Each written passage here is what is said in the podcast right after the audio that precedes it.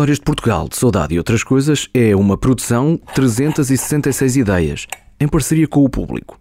Porque o público fica no ouvido. Meu nome é Inês, tenho 25 anos, nasci em Viseu, cresci em Trancoso, estudei em Lisboa, vivo em Baltimore. Só faltou o Godê. Godê. É possível que nunca tenha ouvido falar da Inês. Ela é muito nova, muito discreta, raramente está em Portugal. Mas há boa razão para que valha a pena ouvir falar da Inês agora mesmo. Ou melhor, daqui a uns momentos. Antes, ainda temos de fazer uma apresentação um bocadinho mais direto ao assunto, certo? Certo. Então, o meu nome é Inês Godet, vivo em Baltimore. Uh, estou a fazer doutoramento na Johns Hopkins University em Chemical and Biomolecular Engineering, que traduzido por miúdos é investigação em câncer da mama.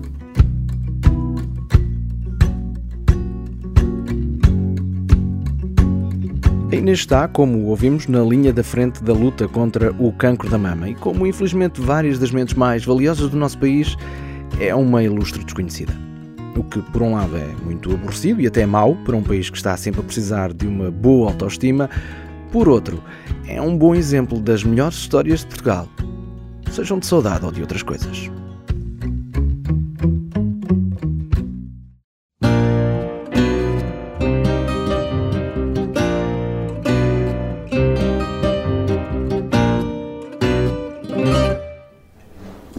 Vamos começar pelo início.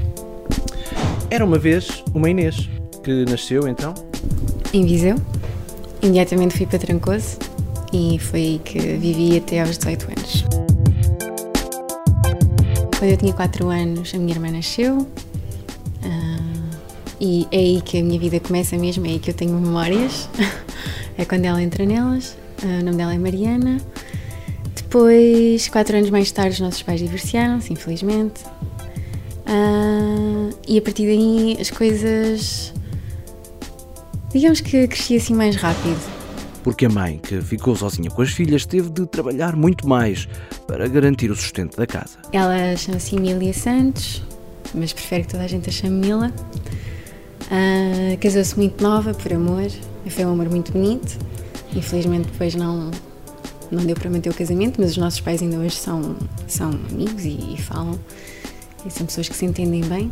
A partir daí, à Inês coube o papel de ser uma espécie de irmã da Mariana, cuidando da caçula, ao mesmo tempo que brincava com ela.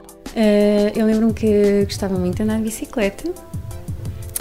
Ah, com a minha irmã, os nossos passatempos passavam muito por fazer experiências culinárias, por ver todos os campeonatos desportivos que davam no verão, fosse Jogos Olímpicos, fosse Mundiais de Atletismo, Ah, vários desenhos animados, obviamente. Portanto, havia um que era o Marquiagina, que era, era, era em Itália, eram uns patinhos. Segue o Marco e a Gina, Marco e Gina. Comiam muitos croissants e nós gostávamos muito de ver esse. As, as primeiras experiências eh, científicas que faz é ao nível da culinária. É, é, sim. Que tipo de experiências? Ah, esparguete. Ah, eu acho que comecei assim a tomar conta dos almoços no verão do sexto ano. Depois fui aprendendo, ah, por exemplo, aprendi como fazer sopas com, com as dicas da minha avó, aprendi como fazer os temperos também com a minha avó. A minha mãe também me ensinou algumas coisas. Ah, nós temos uma tia que é Masterchef top. Oh, Mariana, era tudo comestível? Era sim, senhora. Era? Era. Mas a minha- a melhor experiência eram as bolachas. Sim, as bolachas. Ah, tardes, claro. tardes a fazer bolachas com formas, ursinhos e coisas assim. que ela ainda hoje me pede, vamos fazer as bolachas. A receita mantém-se e funciona. Funciona sempre. Funciona. Mas mais do que na culinária júnior, era na escola que a Inês mais se destacava, claro. Sim, fui sempre aluna de 5. A tudo? tudo, tudo não, educação física era sempre um 4. por algum motivo. Portanto, aqueles, eh, aqueles campeonatos desportivos que via no verão não ajudavam. Assim, teoricamente ajudavam.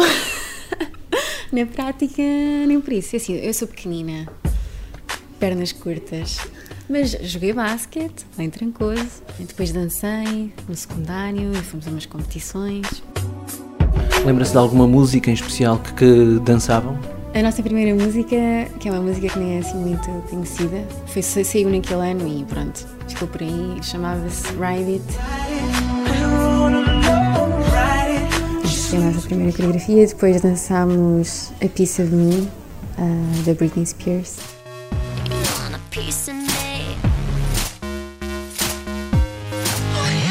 E como ia tendo muito boas notas, o futuro começava a ficar muito bem definido, pensava ela. Portanto, eu como sempre fui boa aluna e sempre achei que queria alguma coisa no lado das ciências, a ideia típica que, que as pessoas têm é quer ser médico, não é? Quer ser médica. Eu achava que queria ser pediatra durante muito tempo. Ah, mesmo depois de entrar para o secundário, achei que sim, que ia tentar medicina, porque não, não é? Aquela profissão de sonho, toda a gente quer ser médico. Ah, e eu queria ser médica porque queria ajudar, queria ajudar alguém, não é? Queria contribuir de alguma forma para, para- para melhorar a vida de alguém. Porque se não for medicina, o que é que vai ser? Não me estava a passar nada pela cabeça.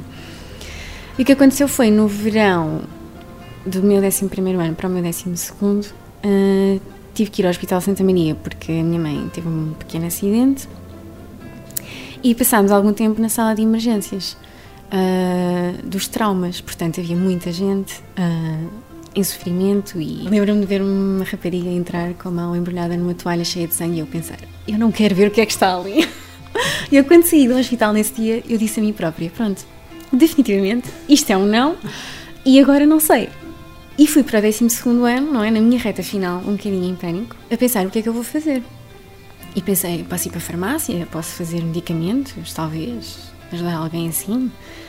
Ah, mas depois aqui em Portugal, quer dizer, a nossa indústria farmacêutica não é assim tão desenvolvida. Ah, e estava assim um bocadinho, posso ir para a biologia, mas quer dizer, biologia básica e depois o que é que eu vou fazer, não é? E o que aconteceu foi que durante o meu 12 ano, uma das minhas opcionais era biologia e o que o nosso professor nos propôs foi procurar uma, uma questão biológica e tentar encontrar uma solução para essa questão. Tipo um mini projeto de investigação. Para o estudo, escolheu uma doença dermatológica com um nome hum, simples. É a hidrosadenite supurativa. Desculpa. Uh, hidrosadenite supurativa. Ok, eh, isso. E atirou-se de cabeça, corpo e alma para o trabalho. Ah, então foi a primeira vez que eu fui ler artigos científicos, de jornais científicos em inglês. Ah, comecei a. Com abordar- 18 anos? Sim. O meu professor achou que fazia muito sentido e gostou de debater comigo. E eu falei com ele abertamente e perguntei: o que é que acha? Eu, eu acho que gostava desta, desta ideia de pensar em problemas e tentar percebê-los, e, especialmente- na área da medicina. O que é que acha que em Portugal a investigação é, um- é real? E ele: eu acho que sim, eu acho que se tu queres. é o principal. Se for, se for isso que tu queres, tu vais conseguir. És, és determinada, portanto, escolhe um curso que te abre essa porta e depois é só continuar a subir. Vais ter que trabalhar muito e tal, mas. E eu fiquei, ok, vou fazer investigação. Pronto, decisão tomada. E depois, que curso é que eu vou escolher? Bem, Esse, esse era um outro problema que a Inês também soube resolver. Já vou contar-lhe como.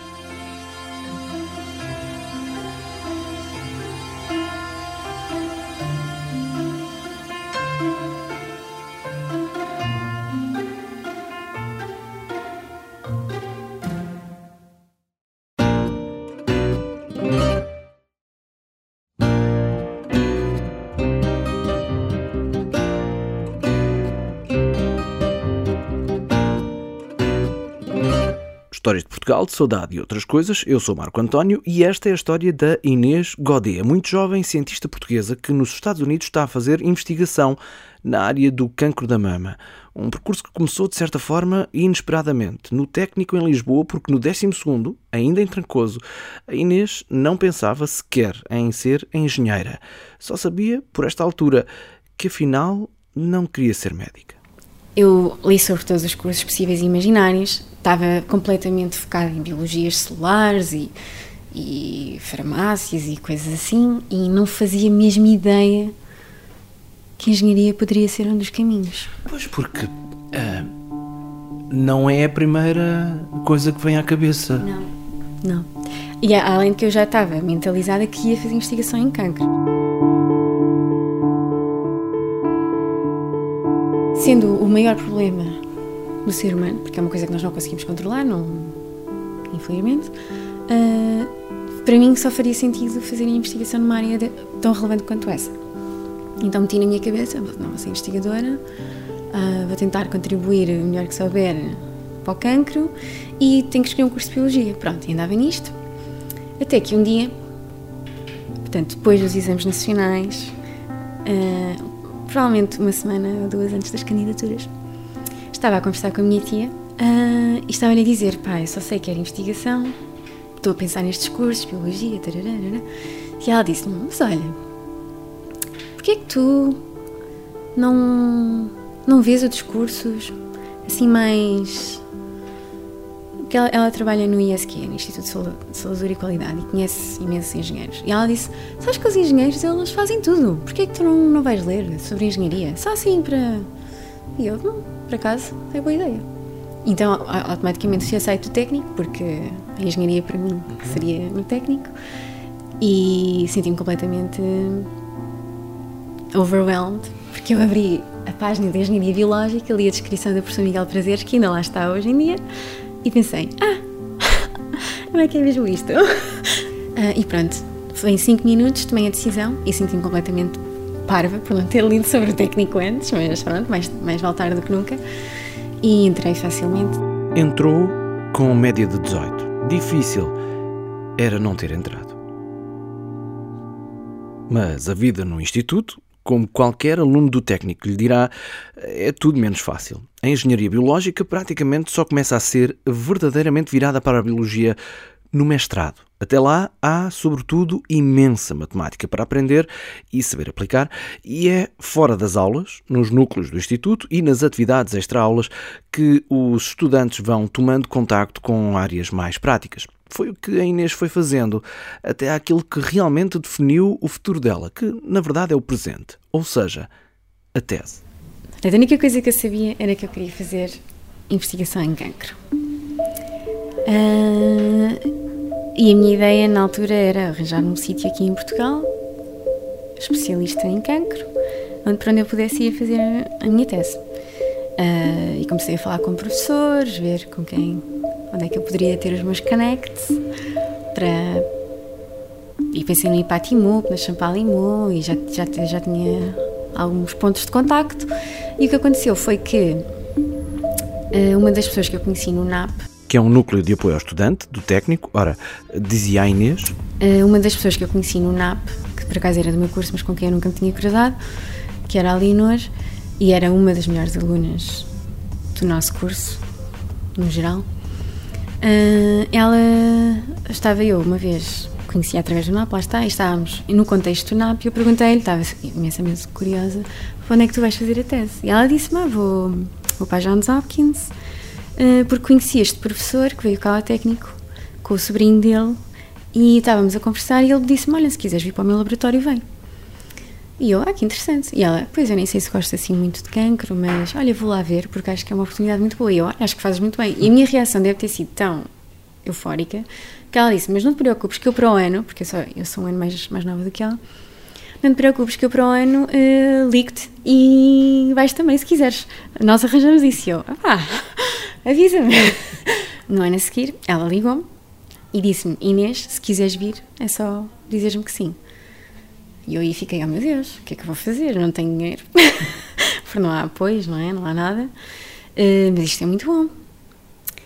Falei com a minha mãe, mesmo naquela de não posso ir. Estava perfeitamente convencida que não ia, estava fora de questão. Eh, mas contei-lhe a história só, pronto, para ela saber. E ela diz-me, no final de ouvir a história toda, ela diz-me: Mas filha, eu acho que tu devias ir. E eu fiquei: O quê? Achas que eu devia ir? Porque na minha cabeça era um completo não. Tipo, estava fora de questão porque simplesmente era muito dinheiro e. E ela, sim, Inês, isto, isto é sempre, isto é tudo o que tu sempre quiseste, não é? Tu sempre disseste que querias fazer investigação em cancro. E eu, sim. Então, se, está, se esta oportunidade está a aparecer, tens que ir. E eu, ok. Já liguei o telefone e pensei, ok, então vou.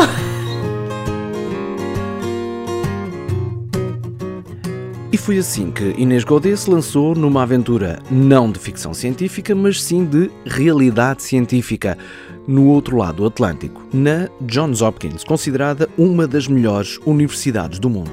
Em Baltimore, no estado do Maryland, a 5.687 km de Lisboa, ou, já agora, a 5.737 km de Trancoso. Lá conheceu o professor Dennis Wirtz, que tinha convidado a colega, que foi um ano antes para os Estados Unidos.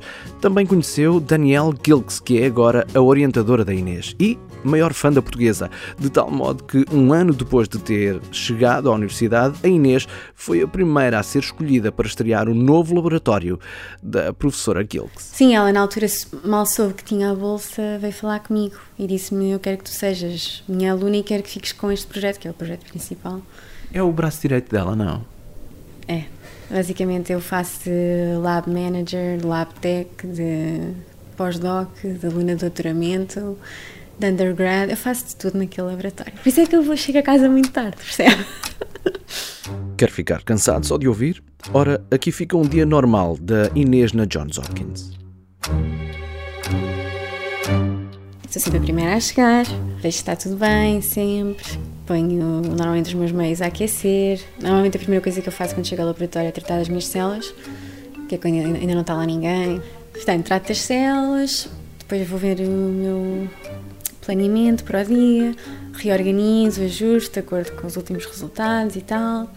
Depois, entretanto, começam a chegar pessoas, normalmente tenho que ajudar alguém, ou tenho que ir falar com alguém, ou tenho reuniões, ou qualquer coisa.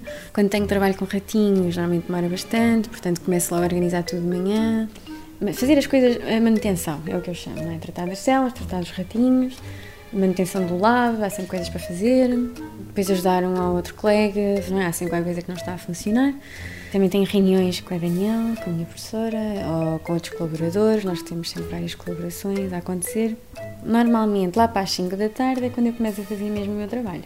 E pronto, às 5 da tarde é quando toda a gente está a ir embora para casa, não é? Pronto, normalmente saio do laboratório entre as 9 e as 10, às vezes mais tarde. E nisto nem me sento da minha secretária, porque não há tempo. E vida pessoal? Não tenho. Não é bem verdade. Tem alguma vida pessoal, mas só mesmo nos intervalos da vida profissional, ou seja, quando as células e os ratinhos permitem.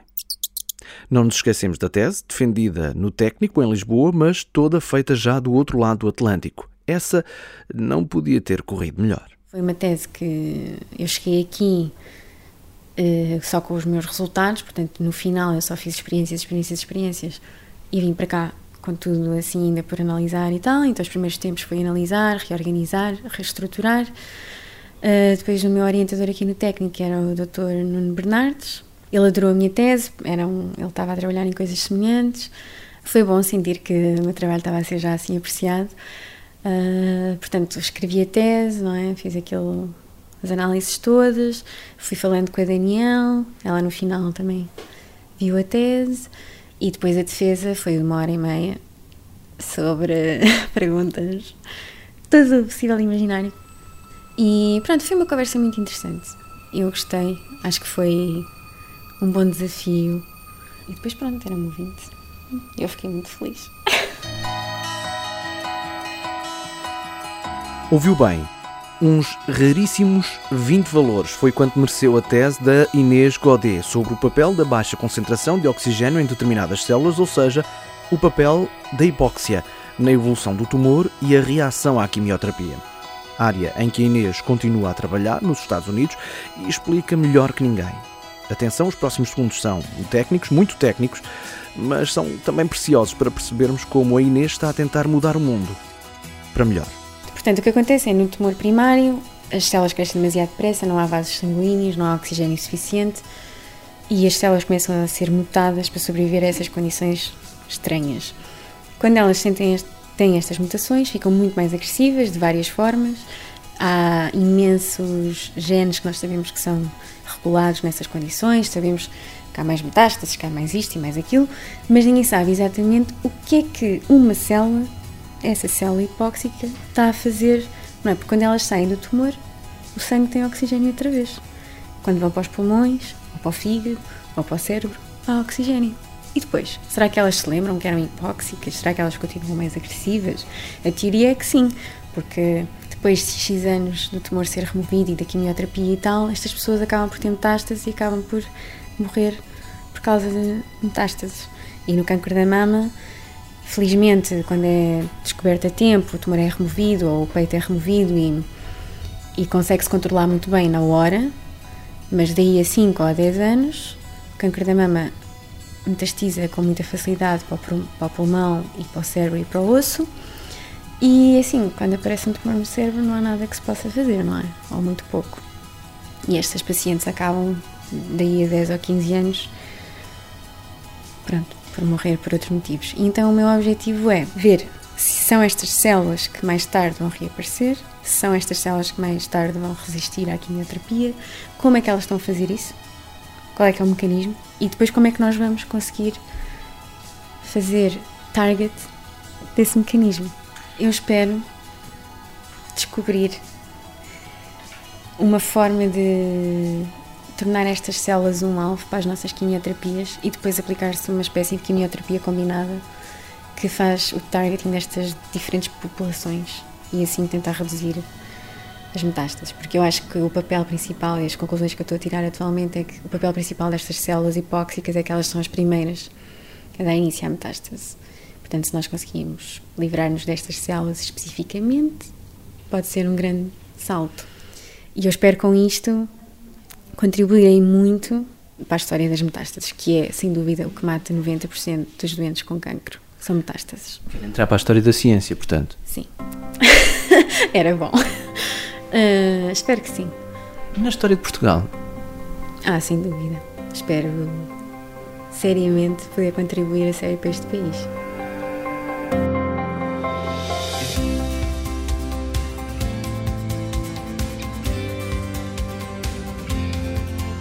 Inês Godet, estudante e investigadora na Universidade Johns Hopkins, em Baltimore, nos Estados Unidos da América.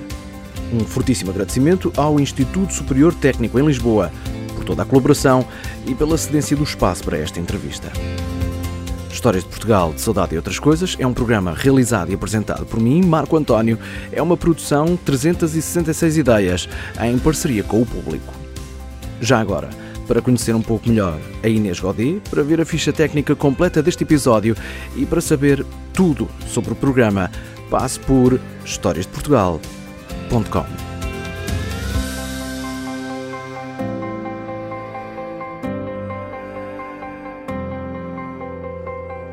a Inês tem uma mensagem para esse danado que é o cancro ou não?